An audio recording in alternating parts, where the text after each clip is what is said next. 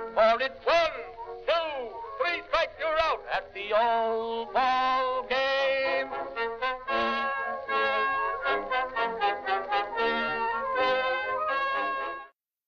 Welcome back to Short Hops and Tall Tales, a list podcast highlighting the funny, weird, and bizarre elements of baseball that make America's pastime special. I'm Noah Scott, and I'm thrilled to be back with my co-host Brandon Riddle. Uh, Brandon, long time no see. How are you doing on this this fine uh, afternoon? I'm enjoying it. It actually is a very fine afternoon, and I'm excited to talk some baseball, including somebody we've been wanting to talk about for a very long time now. So I know you're Noah are extremely excited about this one. Eric Davis and the greatest hidden season of all time. So that is a heck of a story. And then of course we have the pickle jar. And then if we have time there, we have just because, you know, we're missing baseball right now, we just need to be reminded why we love baseball. So we might talk a little bit about that. Yeah. Yeah, and, and you mentioned it, but I, I think I've been talking about doing an episode on Eric Davis for, for a months, month or two. literally now. for months now. Yeah.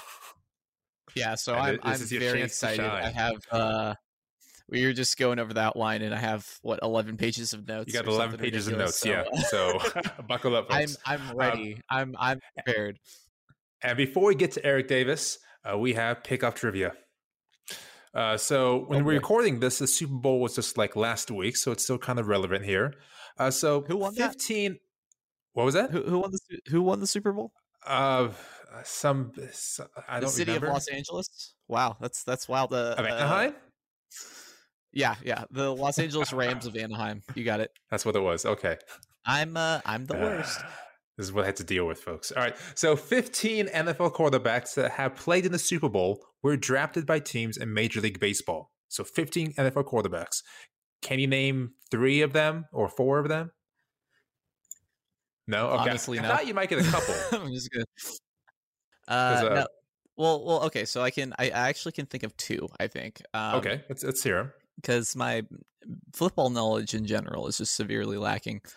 Uh, so, but I do know that Russell Wilson was drafted by the Mhm. Yankees. I think. Um, or was he drafted? Not by the He was drafted uh, twice by the Orioles and the Rockies. Orioles. Orioles and the Rockies. Oh, interesting. Because I, I do remember he had uh he did spring training with the Yankees a couple years Mhm. ago. But Russell Wilson, he he's been to the Super Bowl. Um, and of course Tom Brady was drafted by the Expos, uh, which is hilarious. Uh, now that he's retired, I guess there goes the last remaining Montreal Ex- Expo. I think this, yeah, that, that, that, I think there's one active that was drafted by the team and then moved to Washington with them. But I can't remember who it is off the top of my head. it's not not Ryan Zimmerman. No, well, it can't he, be. he just retired. Um, Yeah. I think I think we're out of Expos because I think because Colon is retired. Is Um, there somebody? This is going to bother me. It's got to be somebody else. Yeah. But yeah, I mean, that, that may have been it. Uh, so yeah, we, Okay. had, we got those two. Uh, Patrick Mahomes was drafted by the Tigers. was he really? And then, yeah.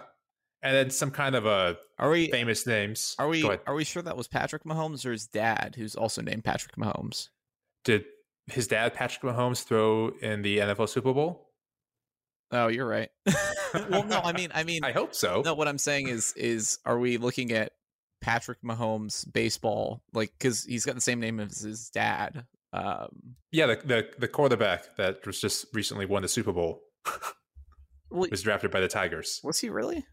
Yeah, I hope so. Otherwise, all my information. Wow. Yeah, they did. Interesting. Yeah, it was.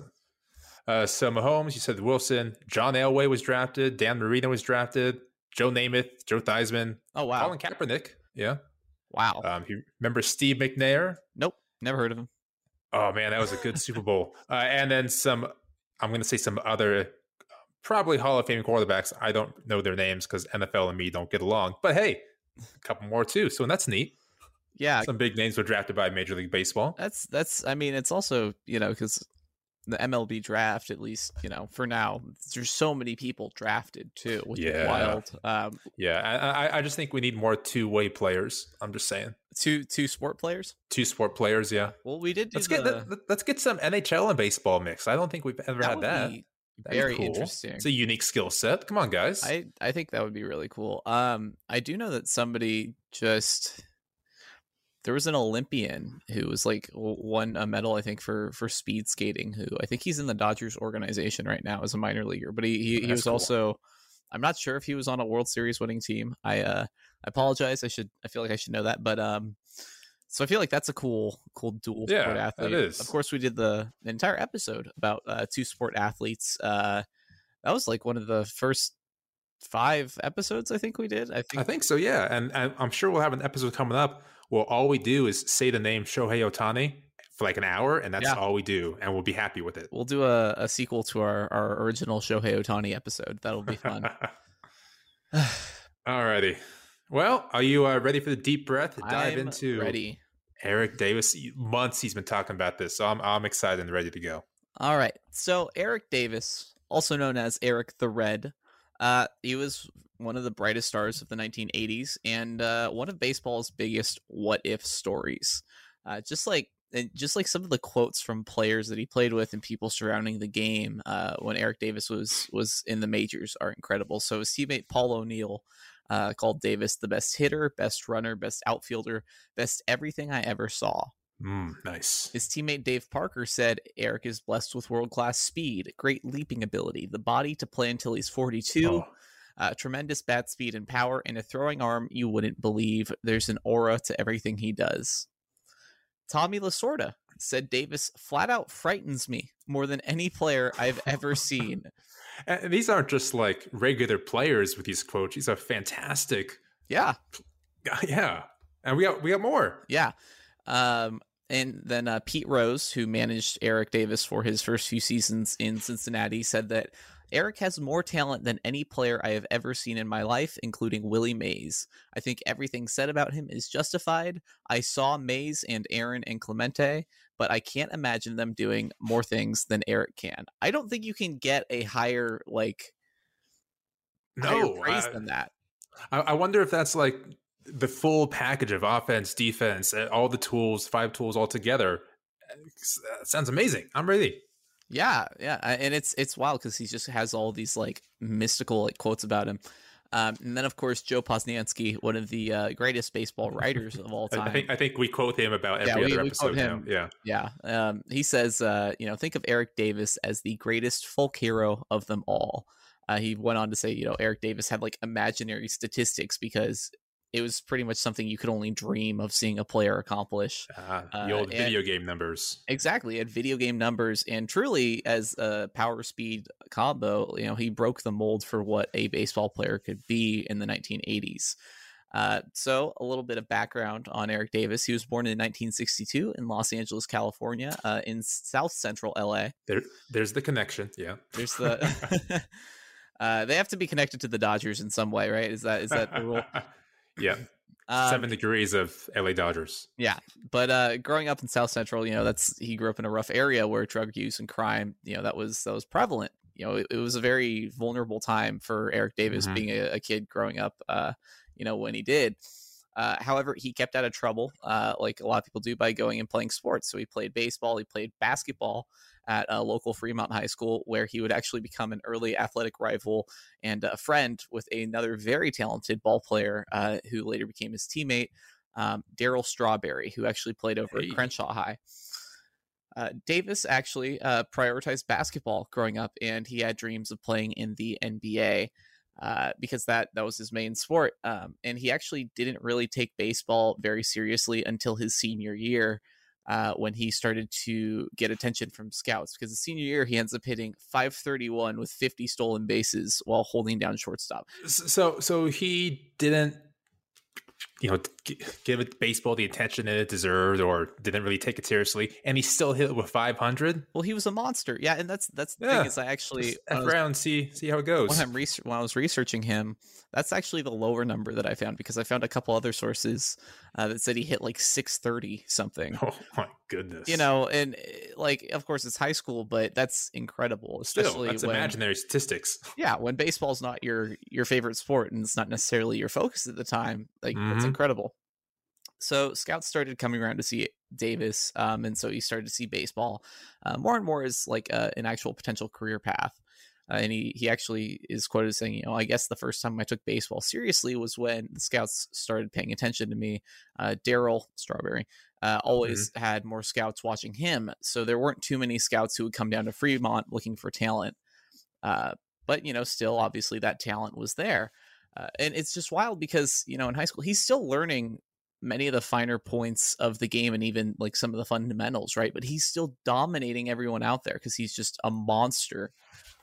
Uh, so yeah, Davis he was scouted by a handful of teams, including the local Los Angeles Dodgers, uh, but he did end up being drafted with the 200th overall pick by the Cincinnati Reds in the eighth round of the 1980 200th overall pick on the kid that probably hit over 600. It's well, the thing about Eric Davis is that you know a lot of it was his build too, because he was he was six two, which is you know tall, but it's not incredibly tall for a ball player, but he was only 165 pounds. He was really skinny, and that was something yeah. you know he was skinny throughout his career. Uh, so he actually he got off to a slow start uh, in his minor league career, but he did you know start to become known for just having immense power at the plate uh, and just freakish speed. He was so fast on the bases. He actually swiped 178 oh. bases in the minors, uh, which is just an absurd number across three or four seasons. Uh, and then it actually all came together for him to get his first call up to the Major League Cincinnati Reds in 1984 when he was just 22 years old. Now, have you not bad for someone who's just now taking baseball seriously, right? Um, now, Brandon, have you ever seen like old video of Eric Davis play? I'm sure I have, but unfortunately, embarrassingly, yeah. I can't recall off top of my head. Don't be embarrassed; it's it's cool. Um, well, the thing that I actually, so the thing that drew me to Eric Davis when I first learned about him was I actually first learned about him, I want to say like four or five years ago playing MLB The Show, uh, because he, here was this player, he, he had this like really nasty, uh, you know, player card, right? But his mm-hmm. stance was so fun because he had a very relaxed uh, and distinctive stance at the plate. He looked very loose. He held his hands down almost like at his belt at his at his stomach and he would just kind of like wave his bat back and forth in front of him over the plate almost like it points at like a horizontal angle like he kind of just stood out there with his hand just kind of like a 45 degree angle just like at the plate I know that I know this stance. Yeah, yeah, I know definitely know the stance now. And you know the that's for those of you that, that that's very atypical because usually you want your hands up by you know at least up more near your shoulders so you can you know uh, load and drive to the ball really fast. Uh, however, you know, Eric Davis had lightning fast hands, so he could actually do that and get all the way back up to load his swing, and then you know snap into action and drive the ball with immense power when when it came to the plate.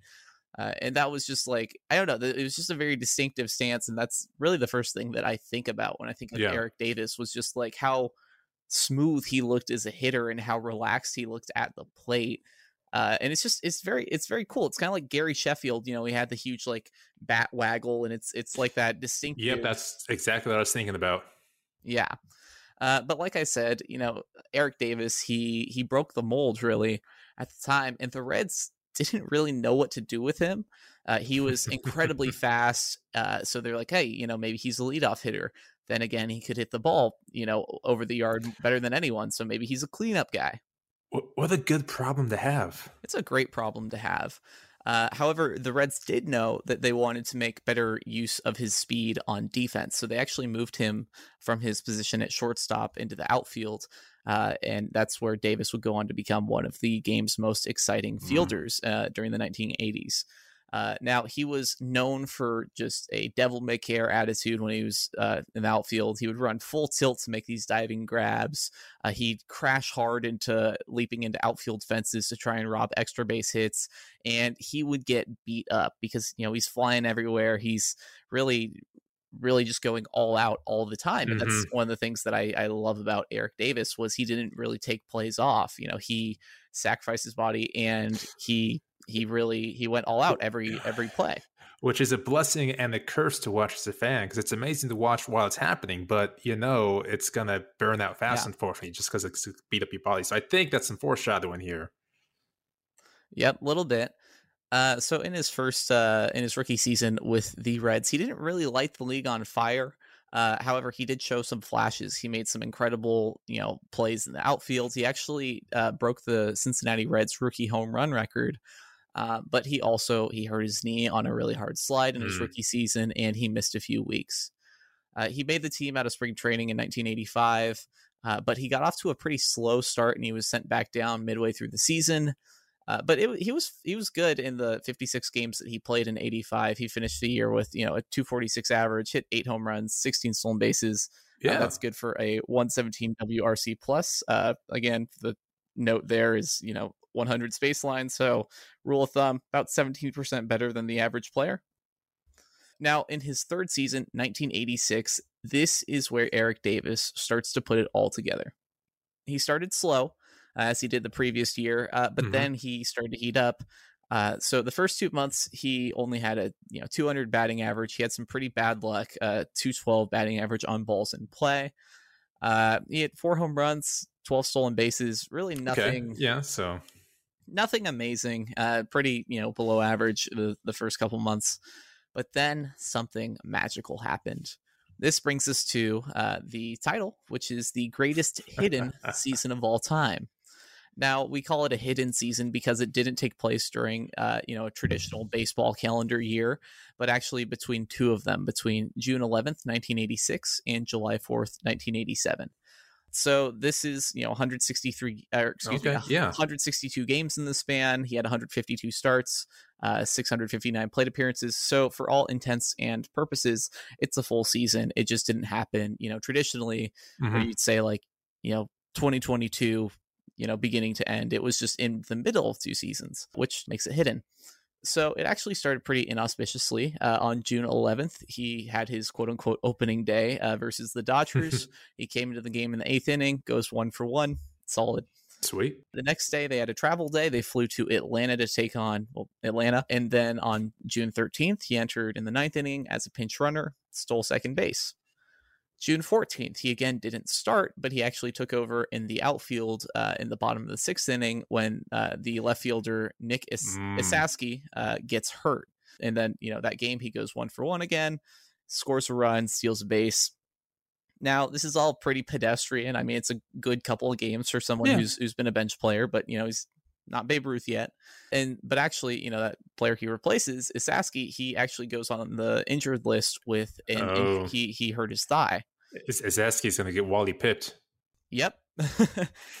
now Eric Davis suddenly has the inside track on consistent playing time as a starter. Now let's look at what he did with his opportunity.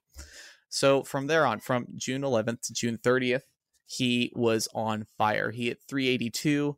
Uh, you know, had a uh, on base plus slugging well over a thousand, which is incredible. Uh, hit five home runs and stole 12 bases. Woo. He had two games with a home run and a stolen base. Uh, he would later go on to do this 37 times in his career. Now, a quick pop quiz for you. Uh, do you know Uh. the active leader for games with a home run and a stolen base? Active leader. Um, is it was Cabrera much of a spe- uh, runner back in his day? Miguel Cabrera? No, Okay, that was my guess. Unless we got Trout. it's Mike Trout. Uh, he's hey, he's done it 35 times, and you just you wouldn't know because nobody ever really talks about his his speed anymore. You know. yeah, Uh, but I was just good at it. yeah and that's part of the reason i really love eric davis was that's a stat that is really cool to me uh, and it shows like really you know in a raw form power and speed you hit a home run you steal a base you're making things Mhm. happen all over the field during the span from uh, the 11th to the 30th he actually stole nine bases in six games uh, actually that's from june 22nd to june 28th nine stolen bases in six games is ridiculous That's fun. That's fun to watch. the next month, July 1986, he pretty much reproduces his his June, uh, where he's just scorching the ball. Again, had a you know a 1,167 on base plus slugging, hit 381, cranked six home runs. Then he goes and steals 25 bases in 26 attempts in Yes. 24 games. Yes. Oh, I love I love base stealers so much. That makes me happy. he is terrorizing defenses because the thing about a good a good you know speed threat on the bases is that now you know you've got to b- bring the shortstop and the second baseman a little closer to cover Mm-hmm. the bag the pitcher's nervous because he knows you're going to steal he's going to rush the ball home to the plate might make a worse a worse pitch it adds a whole new dimension to the game just by having that threat on the path. Even Yeah. if he's not going to steal, it still impacts the game. He's it's it's he adds pressure. He actually had four games with uh three or more stolen bases during the span, and he stole four bases in a game against the Expos on July 24th, which is very very rarely done. Like because you have Mm-hmm. to at least get on base twice to do that, and or yeah, Yeah, two bases technically twice. right. Yeah, Um, he finishes unless you want to steal home. yeah, he, he finishes July uh, with six homers, nine doubles. He's just hitting the snot out of the ball. Uh, 1986, he's uh, not as as hot, but he's still amazing. Uh, hits uh, 256, but that comes with a 920 on base. And this is slugging. August 1986. August 1986. 920 on base plus slugging. And if you think like 800, 850, that's good. 900 and up, that's great. Anything above a 1,000, like he's done the last two months, that's incredible. Hits six more home runs, grabs nine more bases. Uh, actually hits his 20th home run of the year on August 25th, which made him an ex- a member of the exclusive 2060 club. That is 20 home runs, 60 stolen bases. That's I like that. That's rare. How many people have done that? Three people have done that, including Davis. The other two people are Joe Morgan and, of course, Rickey Henderson. Rickey. Uh, now, Eric Davis would actually go on to reach the 2080 club as well with 80 stolen bases.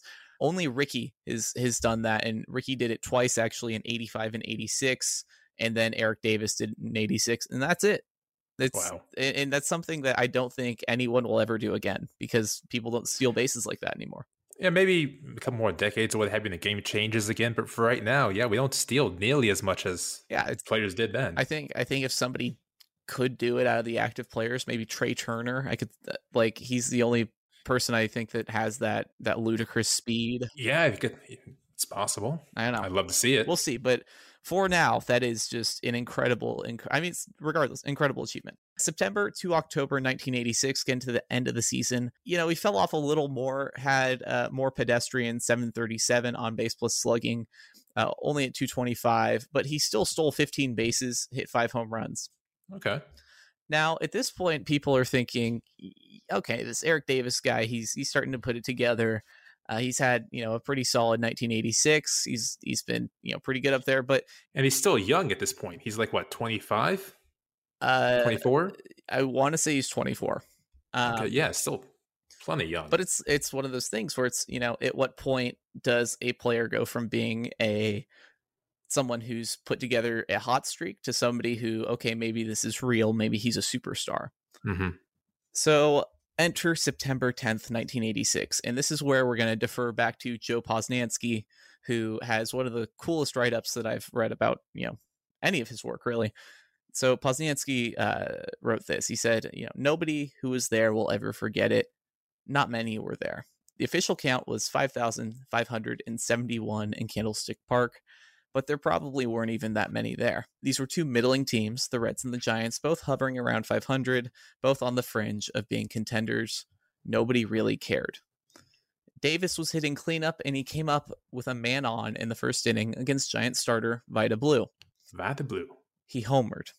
In the bottom of the inning, Davis ran to the wall, leaped, and stole a home run from San Francisco's uh, Rick Lancellotti. Davis came up again in the third, and he homered again. In the fifth, he singled, stole second, and came around to score. In the seventh, Davis reached on an error uh, because his speed spooked the defenders, and he came around to score. In the eighth, he hit a monstrous opposite field home run off of Mark Davis. That's a four for five night with three homers, Whew. five runs, four RBIs, a stolen base, and a stolen homer, My goodness. which is, I don't think you could do better than that. I mean, yeah, no, that doesn't happen often at all. I I should have got I don't like three home runs, five five run like a stolen base The and a stolen base and a stolen homer. That's all the tools right there. That that is the player. That is like a net of when you throw the stolen homer in there. That's like a net of like six runs that he contributed to. Yeah. Like you you don't. It's impossible for you to make a an impact like larger than that. Really. Uh, after the game, Giants manager Rod Craig said, uh, Roger Craig said, he reminds me of Hank Aaron, except he can run better than Aaron. Oh, Davis Ouch. said, I don't remind myself of anybody. So essentially saying there, you know, he's the first of his kind. that's a cool quote. Now, this is a 24 year old who is being compared to greats like Willie Mays, Henry Aaron, uh, you know, and, and it's, it's, it's incredible. Like he, that's how good he is at this time. 1986 uh, end of the season wrap up. So the Reds actually finished second in the NL West, which is hilarious that they played in the West when they were in Cincinnati, and they missed the playoffs. But Eric Davis finished the season hitting 277 uh, with a 144 weighted runs created plus, so 44% better than the average player. Hit 27 home runs, stole 80 bases, had superb fielding, and so finished. And, and this is all with that slow start as well. Yeah, exactly. This is all after he he really you know took a while to get going. You know, his April uh, and May were were not very good. He was hitting like 200. Uh, so this is really all June on. Um, he actually ends up finishing 12th in MVP voting and was worth you know almost five WAR, which is a really great season. Now, Eric Davis, he credited his batting coach, Billy DeMars, with his improvement as a hitter because DeMars changed his approach at the plate, uh, getting him to tighten up his swing and go with the pitch instead of trying to pull everything. So you know, that's you know, he was seeing these outside pitches and he was still trying to pull them all to mm. the left field where mm-hmm. you know now he's hitting with the pitch and and finding holes everywhere and really, you know, causing a lot of mayhem. So he's got his momentum behind him now and he fixed his swing and that's apparently only half of the greatest season. That's only half of the greatest season. So now Eric Davis, 1987, he picks up right where he left off. You know, he takes all those lessons that he learned in 86 and he applies them. Uh, and he comes out of the gates scorching hot in April. Uh, goes three for three with a home run and two walks with two stolen bases on opening yes. day, which is so amazing. Like, can you imagine sitting in the seats? You're excited for baseball to be back. It's opening day, and then he, a guy puts on a clinic like that. That'd be incredible. He becomes your favorite player. Yeah, exactly. Uh, in the first two weeks of the season, Eric Davis hit 469, uh, stole eight bases. Uh, he, it, it's it's just so so video, wild. Video game numbers. That's what yeah. these are again. He, he, ends the month with uh, 1,164 on base plus slugging, seven homers, nine stolen bases, hits five doubles and a triple. Uh, scored 20 runs in 20 games with 16 RBI he's he's just making making an impact every single day he suits up. May 1987 continues his torrid pace. He hits two home runs on May 1st, including a grand slam. Um, on May 3rd, a couple days later, he hits three home runs in a game, one to left, center, and one to right. Satisfying. Like, which is just so cool. Uh, also steals a base and, and hits a single, just because why not? And uh, so he actually, so when you count it out between, you know, from May 1st to May 30, he hit five home runs with 11 RBI in three days. Three days. Is just unconscious. Uh, so he he actually so May May's come around. He finishes the month hitting 329, has a you know 1200 on base plus slugging. He hit 12 home runs, 11 stolen bases in a month. Like that's unheard of. Uh, he actually gets put on the cover of Sports Illustrated in uh, that month, and he's compared to Willie Mays, Hank Aaron, and Roberto Clemente. The inner sanctum Hall of Famers. Yeah, they're talking about this guy as being as good, if not better, than yeah, the inner sanctum. Willie Mays, the best player to play baseball. Like, like that is you can't understate that amount of praise. No. When asked about it, he said, you know, I'm being compared to the impossible. You know, what about the people I face every day. Tim Raines is the best. Mattingly's the best. Why not compare me to my peers? Well, dude, it's because you're just dominating them. that that's a loaded quote right there too. like, like you're you're so much you're head and shoulders above your peers. That's why they're comparing you to these these legends. Yeah, it's it's like the conversation with LeBron James. You don't compare him to the peers. We compare him all the time to the other players. Exactly. Uh, he hit three grand slams in the month of May, the month he was on the cover, becoming the first National League player to do so. He had six games with uh, four more runs batted wow. in. The dude was just like I can't imagine how much fun he was having because when you're in a you know in a hot streak in baseball, like every day, every time you step into the batter's box, like he had to be having the time of his life. Uh, and then the other, the opposite of that is how do you pitch to this guy? like you can't walk him. He's going to steal second and probably third base. Oh yeah, like Just low and outside. Hope, hope for, the, the best. best. Yeah. um, and then we finish up the hidden season from June to uh, July fourth, nineteen eighty seven. Still very very hot. Uh, only hit two sixty five, but again had a nine oh eight on base plus slugging cranked another five home runs and 13 stolen bases. Because why not? Why not? 27 runs batted in 24 games. Now, all of that is great, but when we dissect it, uh, you know, month to month, it kind of can get lost on you. So I'm gonna Mhm. I'm gonna read his full stat line. If Yeah, like it, like it was a full season. Exactly. So 162 games. He hit 308 with a 406 on base percentage, slugged 622. Uh, so that's you know a uh, an on base plus slugging well over a thousand. He hit 47 home runs. He stole 98 bases. He was only caught stealing 12 times, so he was 90%. He had like a 90% success rate. Ninety percent success rate. That is in a full season. I had to In imagine with you know over fifty attempts. It has to be if It's got to be a record. the best. Yeah. yeah, that's incredible. he scored 149 runs, knocked in 123, and he was three home runs away from going 50 50. Now, at the time, nobody had even gone 40 40. I and he was three home runs away from going 50 Wow. 50 in this, this, you know, in this season. He was the best player on earth. He was putting up video game numbers, as you said, and he could not be stopped. More about Eric Davis right after a word from our sponsors. Hey, Alex Fast here, and thanks for listening to this podcast on the Pitcher List Podcast Network. If you're a fan, consider supporting all of us by getting a PL Plus subscription, where you're going to get an ad free website and get access to our Discord, where you can talk to all of our podcast hosts and staff. Plus, you can hang out with our incredible Pitcher List community. It's basically a baseball sanctuary year round for as low as $8 a month. You can sign up at pitcherlist.com backslash plus, and you're going to get your first month free with promo code podcast. Also, don't forget to check out everything else we do as well from YouTube videos, live streams, newsletters, off-season articles, TikToks, breakdowns, over 15 baseball podcasts on our network. We can't stop talking about baseball even during the off-season. So sign up for PL Plus today at pitcherlist.com backslash plus and use promo code podcast to get your first month free. All right. Thanks for listening. Let's get back to the show. Now that you know our hidden season chapters come to an end. Uh, he actually kept up his play through July. We're back into the normal baseball calendar. He, uh, yeah, so he he continued, you know, raking through July. He entered the All Star break, and he, he hit 321 with 27 home runs at the All Star break uh, in '87. Good enough to net him his first All Star appearance. Uh, he led off and played left field for the National League. He then hit his 30th home run of the season on August 2nd, uh, becoming the seventh member ever to join the 30 30 club 30 home runs, 30 stolen bases. And just about everyone knew that he would breeze to being the first ever 40 40 player. wow. Now, since uh, this time, there have actually been uh, four players to go 40 40. Can how many of them can you name? So that was 1987, and since we've had four more, um, so Well, we're gonna there, have there are only four. Period. four. Okay, um, Bonds, I assume. Uh, yep, Um, Alex Rodriguez, yep. uh, Griffey. Nope, not not King. Griffey Uh, Um, you can give me a hint for one. Otherwise, we'll just have to tell me what we got. Uh, sure. He owns a car wash now.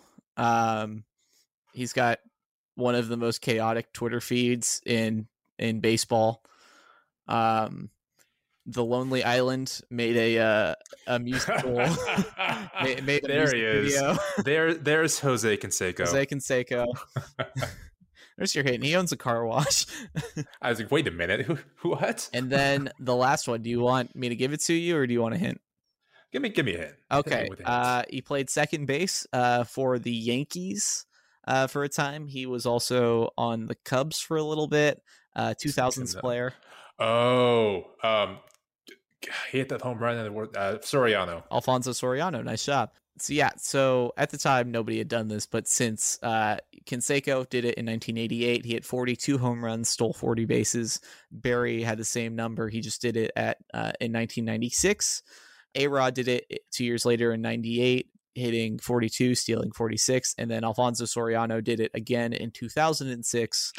Man, you know that Trout guy's a scrub. He can't even go 40-40. Yeah, I mean it's it's it's really hard and today I don't I don't know. I don't know if anyone's going to do it anytime soon just because of how one how little, you know, people steal and Mm-hmm. two just because it's a ridiculously hard achievement. Uh, but at the time of Eric Davis, nobody had accomplished it yet. So everyone was really chasing, you know, watching this chase uh, to see if he could, you know, be the first 40 40 guy. And most people thought, yeah, he's a shoe in. Record scratch. Uh-oh. September 4th, 1987, the Reds are taking on the Cubs at Wrigley Field. Uh, Ryne Sandberg hit a ball very hard in the air and he sends Davis back and he crashed into the Wrigley Field wall. So for those of you that don't know, Wrigley Field, it's of course got the historic ivy, but behind the ivy, it's it's brick. It's a brick wall. It hurts. no. So he takes away extra bases from Sandberg, but he injured his ribs really bad. He ends up having to miss 17 of the Reds' last 27 games. So 40 40 was out the window. However, he did finish 1987. Just it was inc- an incredible year. He was worth 7.1 WAR. Uh, he had a 154 weighted runs created plus. Uh, ended up slashing 293, 399, 593 with 37 home runs, stole 50 bases, uh, scored 120 runs, and knocked 100 of them in. Even I'll walked at a 15% rate, which is pretty great. Uh, ends up, you know, clearing ho- cleaning house at, in the awards season. He won Gold Glove, won Silver Slugger. Uh, actually, only finished ninth in MVP voting, which is still a huge accomplishment, finishing top 10 yeah. uh true you know and this was ended up being the best season of his career uh and he was one of the the most sought after high you know most incredible talents of Mhm. the of the day now we move on into 1988 and just out of the gate he uh he was injured so he was already missing time so in may he actually hurt his hamstring and he tried to come back or at least people thought that he tried to come back much much too quickly which kind of hampered his performance when he was back in the game hmm so end of May, he only was hitting 220 with a 696 uh, OPS. Had six home runs. Another still had 15 stolen bases, which is really impressive coming off of a hamstring injury. And that was kind of just the story of the, his 88 season. Was he was just collecting bumps and bruises everywhere. So he got hit by a pitch uh, in June, had to miss four games. Uh, Ugh. had to get carted off the field on the 4th of July with a bruised knee, which caused him to miss three more games. Uh, he actually only played in 135 games, but that was actually his career high in a season. Was 135. I, I don't like where this is going, Noah. Well, you know, we're we're in it now. So, uh, you know, he only played 135 out of the 162 games, and uh, he actually never cleared 600 plate appearances in his career. Uh, top, and he actually he he had 562 in 87, but he never really got too much closer than that. Mhm. Uh, but he did bounce back to finish 88 strong. He had an 852 OPS, uh, hit 26 home runs, 35 stolen bases, Still, still good numbers. still great numbers. He had 141 WRC plus, like one of the most productive players in the game and most efficient players in the game. And he won his second gold glove for his stellar defensive play.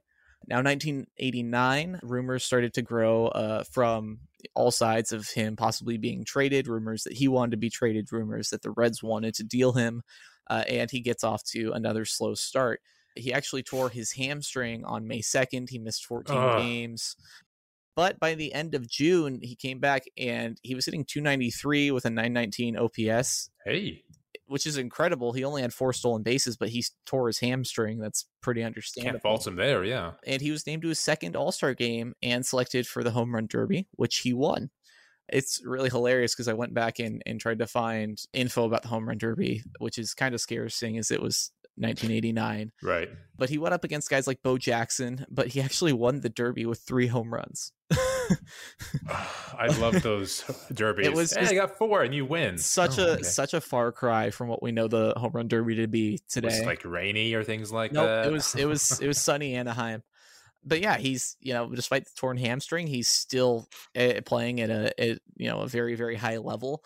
Uh, he started the second half of the season very strong as well, but he literally he ran into another wall on September third, and he ended up missing four more games with a strained Who wrist. keeps putting walls there? That's what I'm saying. But, you know, 1989, he still finished having had a stellar year. Uh, he hit 281 with a 908 OPS, 34 home runs, 21 stolen bases, which is down, but again, Oh, yeah. torn hamstring. Knocked in 101 RBI. Still had a 151 WRC plus. So he's still one of the best hitters Yeah. in the game. Like he he's just collecting injuries like, you know, a bingo card, but he's We, still we just need to give him some senzu beans and he'll be right back on track. seriously and he won his third Gold Glove and his sil- second Silver Slugger award. So he's still just a superstar, even though he's you know he's missing all this time. Uh, 1990 rolls around. He had signed a three-year, nine million dollar contract in the offseason, and he starts slow again. And you know that's a lot of players start slow. It, it just it happens because uh, it's hard to get your rhythm. But he ends up, you know, injuring his knee and missing 23 games in April and May, and that's really hard to bounce back from. Uh, he struggled to find his rhythm, and he did actually start to turn things around and get got hot in late August, which is you know last monthish of the season. He hit 355 with a you know 1050 OPS, eight home runs, eight stolen bases. But the last week of the season, he crashed into the left field wall in Cincinnati.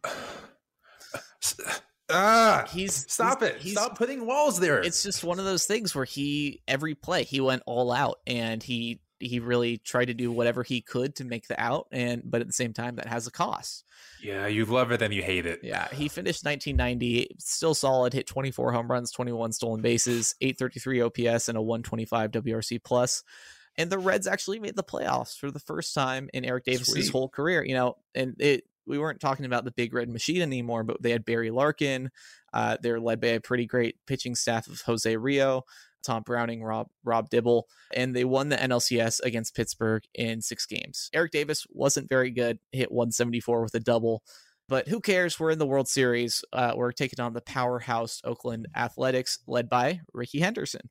Davis played very well. He actually jump started the Reds with a uh, two run home run in his very first at bat in the first inning off of uh, Dave Stewart. Uh, and he was actually the 22nd person to ever home run in their first World Series Hey, at cool. bat. Very cool. But during that game, you know, he hurt his left hand because he dived after a line drive and he fell really hard. Mhm. In the first three games of the series, though, you know, he hit 286 with that home run, five RBIs, and the Reds won three three games in a row. Now we move on Looking good. looking very good. Now we move on to game four. Uh, the Reds are trying to, uh, you know, finish the sweep and win the World Series. First inning, a guy named Willie McGee hits a sinking line drive into left field. Davis goes all out to try and make the diving play. Uh, he actually catches it, ragdolls a little bit, and rolls over, and the ball pops out of his glove. No. So, you know, the play is finishing up. Eric is not getting up. Uh, he is clearly in a lot of pain, clutching his left side. And uh, frankly, I watched this on YouTube. It was really hard to watch. Um, not that injuries are ever easy to watch, but the trainers they they had to go and check on him, and Mhm. for like ten minutes he's like down, and the announcers have this bit of dialogue, and they, the play-by-play guy says, you know, his his right hand went down, his left hand went down, talking about like injuries earlier in the season. You know, he's Mhm. got the sore left shoulder, sore right knee. It could be any of the four things. And then his partner goes, I think it's his ribs. and it's like, you just listed five injuries that this guy's playing through. You know, it might have been the head, shoulders, knees, or toes. And then they say, yeah, well, actually, his right elbow's giving him the most problems. I'm like, this poor guy is like held together by scotch tape and, and fire to stay in the game. yeah. Uh, but yeah, he he actually does stay in the field and he limp he's limping really heavily. He looks really shaken off, shaken up, but he's due to lead off the next inning. They get three outs. Eric Davis jogs in. He actually collapsed and they had to carry him off the Oh, field. no. And they actually sent him to the hospital. And it turns out he had a lacerated kidney. Uh, it was torn in three places. Very, very dangerous. Like, Wow. like potentially And- lethal. And he stayed in the game for three outs after that. Yeah. There are two two more outs, but still. Uh, he ended up having to spend 40 days in the hospital to recover. Uh, meanwhile, the Reds did actually go on to win game four and they finished the sweep. So he became a World Series champion. Okay, yeah. But doctors, it was so bad that doctors actually suggested he take the entirety of 1991 off from baseball to, to recover. And Heal up, yeah. Eric Davis. He declined. He actually got knee surgery in the offseason as well. And he was back in the lineup on opening day 1991. Uh, clearly wasn't at full strength, but he did have a hot a hot start to the season. Uh, then in June, missed 14 games with a hurt hamstring. I've heard this song before, yeah. It's it's rough. Uh, you know, he was decent uh, in the first half, but he fell off in the second half more. He missed 27 games with a condition called chronic fatigue, and he finished 1991 uh, really not in good form. Uh, you know, Mhm. 235 batting average, 109 WRC plus, which hey, still above average. Uh, only played 89 games and only uh, hit uh, 11 home runs with 14 stolen bases. And so at this point, the Reds are cutting their losses. They're betting against him returning to health and returning to his form, despite all of the sky, you know, the sky's the limit with his potential. Yeah, I mean, you got to take that. Yeah. And so it's a little understandable, but they actually traded him to the Dodgers for Tim Belcher and John Wetteland, a pair of pitchers. And now, along with this, now Eric Davis is actually going home to play with his old high school friend and rival, Hey, Darryl Strawberry. It all comes back around. Now, a really cool part about this. So, if you, we actually interviewed uh, Fred Claire back in Short Hop 16, and we talked about this trade with him. Uh, so, go listen to that. It's a really, really interesting conversation. it really is. Yeah. Yeah, and so uh, his pal Darryl, uh, by this point, he had had his own struggles of, but his were more off the field, struggling with addiction, and essentially the reasoning was that maybe a return home to Los Angeles would be a good fresh start for both players, which I agree with. You know, Yeah. Uh, 1992, it looked like it was working out. Had another hot start two weeks into the season. It was hitting 388 with a, a 1,159 OPS. Hit four home runs, five stolen bases. Everything's looking great. Starts to cool off in May and actually missed 24 games from May from late May to Ugh. June. He broke his collarbone. And then in early September, his season came to an abrupt end when he hurt his his shoulder, which required surgery. He only played in 76 games that year. The first season where he was an below average hitter with a 92 WRC plus, hit 228. But 1993, he's back with the Dodgers. Actually, hit 20 home runs, stole 35 bases, but was traded to Detroit at the end of August when he was really struggling. But 1994 rolls around. Uh, so he actually, poor guy, goes on the injured list again, has a pinched nerve in his neck on May 23rd, causing him to miss Ah. 57 games My goodness. came back July 26th, and the day he comes back, he left the game early with a pulled groin. He cannot catch a break. And it just gets worse. It just keep, it, get, it just keeps going. Now he ends up going undergoing off-season surgery in '94 for a herniated disc in his neck. This was his eighth surgery in seven years. Doctors advised uh, him to retire because he was risking paralysis, and he did. Mhm. He he actually retired. Uh, so Davis, he actually spent 1995 managing several businesses, and he was following along with uh, baseball. And he actually saw Yeah. the Reds play the Dodgers in the NLDS, and he felt it. He felt the itch inside of him to compete again. you, ha- you have the talent like Eric Davis. You're gonna always have that kind of itch. Exactly. Uh, and just the drive, like everything he's he's battled through, and he's still playing baseball. So after he retires for a season, he actually signed a minor league contract with the Reds in 1996, and he made the team. He had a superb spring training Excellent. And a good start to the season, but he actually missed 11 games after making a diving catch on May 25th that Hmm. bruised his ribs. And literally, like the day before, he went four for five with two home runs. Like this guy, poor guy. Like That sums him up so well. it's just it hurts. It hurts. But he finished the season actually having a very excellent year. Uh, hit 287, 917 OPS, and a 143 WRC plus in Yeah, that's 129 games. Uh, still going 2020 at 26 home runs, 23 stolen bases. He's 34 now, and this is a year after he was out of baseball entirely. He comes back, hits 26 home runs, steals 23 bases, and is one of the best hitters in the league with a 143 WRC plus. Incredible, like that that you, he can do that at 34 for an athlete that Yeah. you know Who's coming back after a year out of the he- game? He put up a prime season when he's 34 years old, and he actually won comeback player of the year, which is very deserved, coming back from uh, Yeah. from all those surgeries and the literal retirement. Now, this is this is pretty wild. So he ends up signing with Baltimore as a free agent in 1997, and he gets off to another hot start. He hits 302, 906 OPS through May 25th.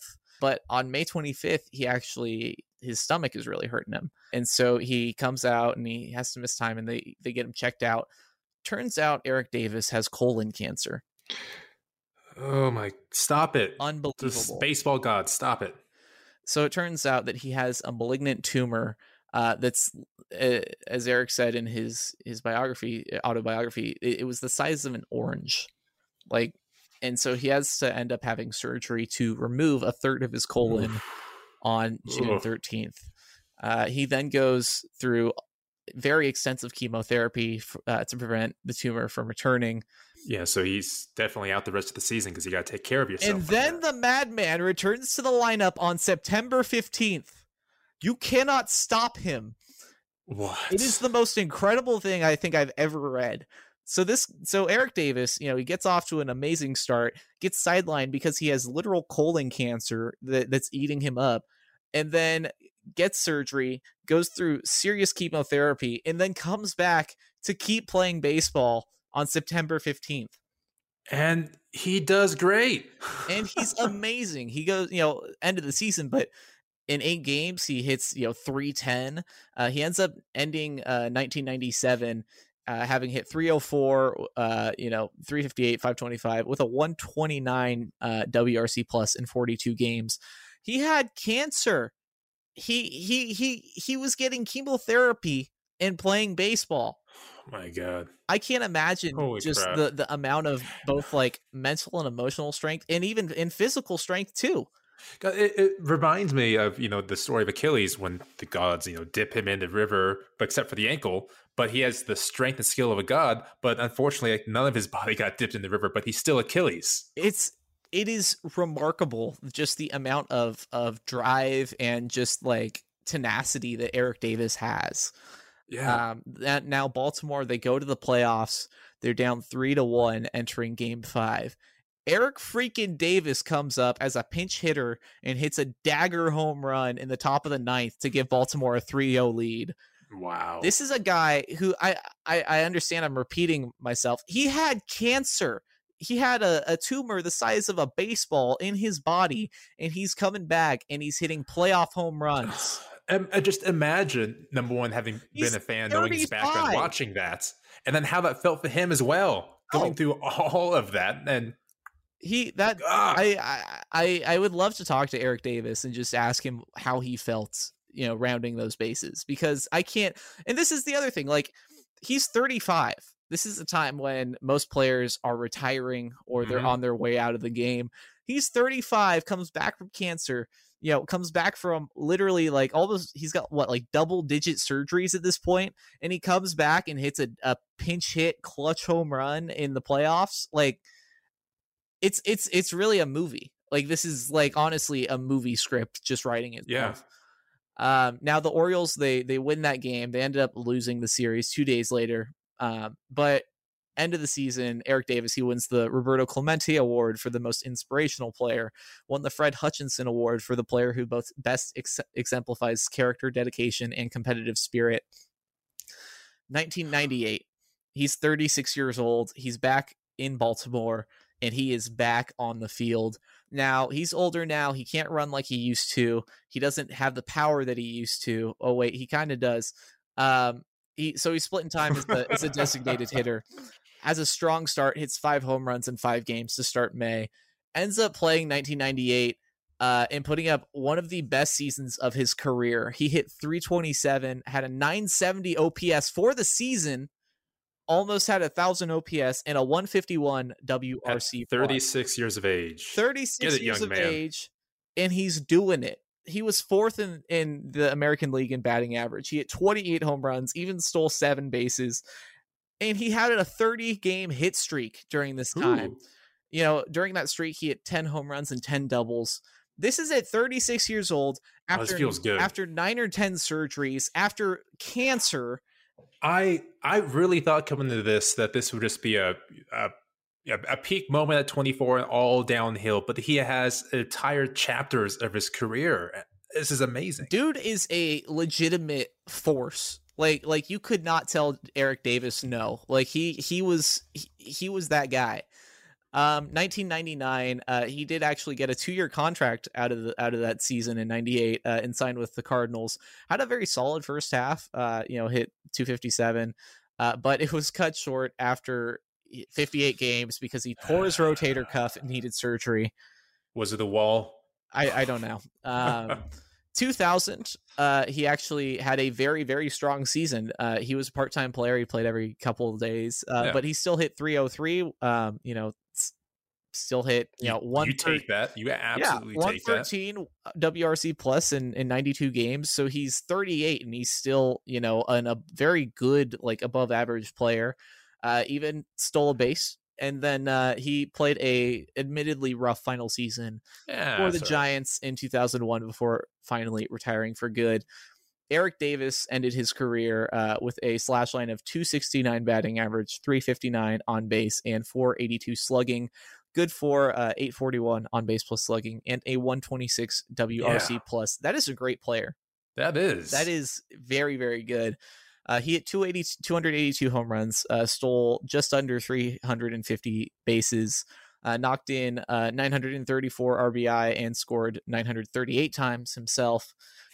Uh, played in uh, just over 1,600 games across 17 MLB seasons, became an All Star twice, won three Gold Gloves, two Silver Sluggers, won a World Series in 1990, and just for sprinkles on top, he won a home run derby. Mhm. And and one time cancer beater.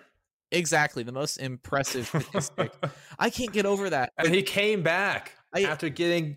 Oh, I can't get over that. He had double digit surgeries. He had cancer and he still like he still came back and was an amazing play like yeah. incredible. That 98 season was phenomenal. yeah, and so today Eric Davis, he's a uh, an honorary member uh, uh honorary board member of the Multiple Myeloma Research Foundation. Uh, he's the been the special assistant to the general manager for the Reds, uh, a role he's been in for the last 13 years. Um, and truly just a remarkable and inspiring person, both off and on the baseball diamond. And this is the quote that I'm going to end it on because I think it more than anything sums up Mhm. Eric Davis's career. And he said, "They'll have to tear this uniform off of me one day." Perfect. Amazing. Absolutely perfect. like i just i can't imagine like like i i've i've said it a couple times but my mind is blown like it, it- it's truly just a, Rightfully so. a hollywood just a hollywood story like he's just such an incredible player And he keeps And- coming back after every single step uh, s- step back. he had literally just like like more injuries than I could even count. And I tried to count while I was going through this. And he had 10 more like double digit surgeries. He was getting surgeries on multiple parts of And his body. it's, it's not like these are like, you know, we're going to clean up your elbow really quick. No. These are major surgeries. he's getting major surgeries. He ripped his his uh his Kidney. kidney. He ripped his kidney In three places. places, and he's stuck in the game.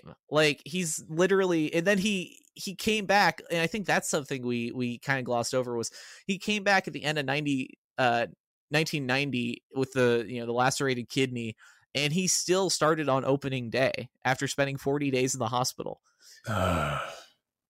Like it's he's just a uh, folk legend. He- I think that was is. exactly right. he is. I think that was exactly right. a legendary player that I really want more people to know about because his story is just so inspiring. But What was his autobiography called, if you remember? So his autobiography was titled "Born to Play: The Eric Davis Story." That makes sense. Uh, truly a remarkable story, Mm-hmm. um, and one that I was very glad that I, I finally got to got to share. yeah, I, I, you, you had 11 pages. That there's no way we're going to go through all this. We're going to be kind of bored by the middle of it. No, every step along the way was like, there's more? It Tell was- me, oh my goodness, it keeps getting better or worse.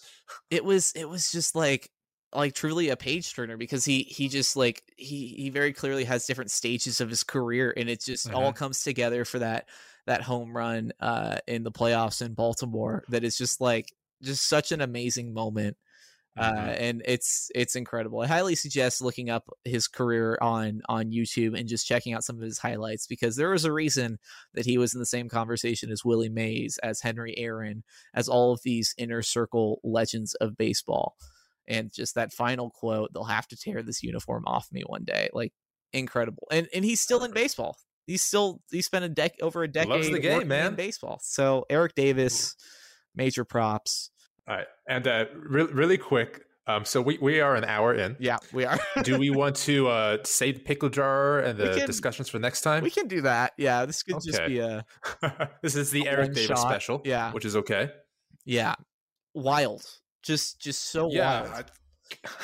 That actually enthralled me. Like I'm tired. I want to do this, and oh my goodness, Eric it's- Davis it's is just- amazing. It's just one thing after another after another. The injuries, just like he'd come back, immediately get hurt again, and then and and he, it's it's wild because he was just such a small guy. He was 165 pounds. Like it's just it's crazy. But yeah, I I, I don't know. Like I I don't I can't imagine having that much like you know, I would I would have just read the room and be like, all right, I'm retiring. I got my money. Yeah, I, I, got my nine point two million. I'm I'm done. yeah, I'm out. yeah, but and that's why he has that like like that final like last hurrah in 1998 where he he comes back and has a vintage season as the 151 WRC plus, and he's like 36 years old. like, Yeah, man, that's amazing. And he decides to give a go after that as well.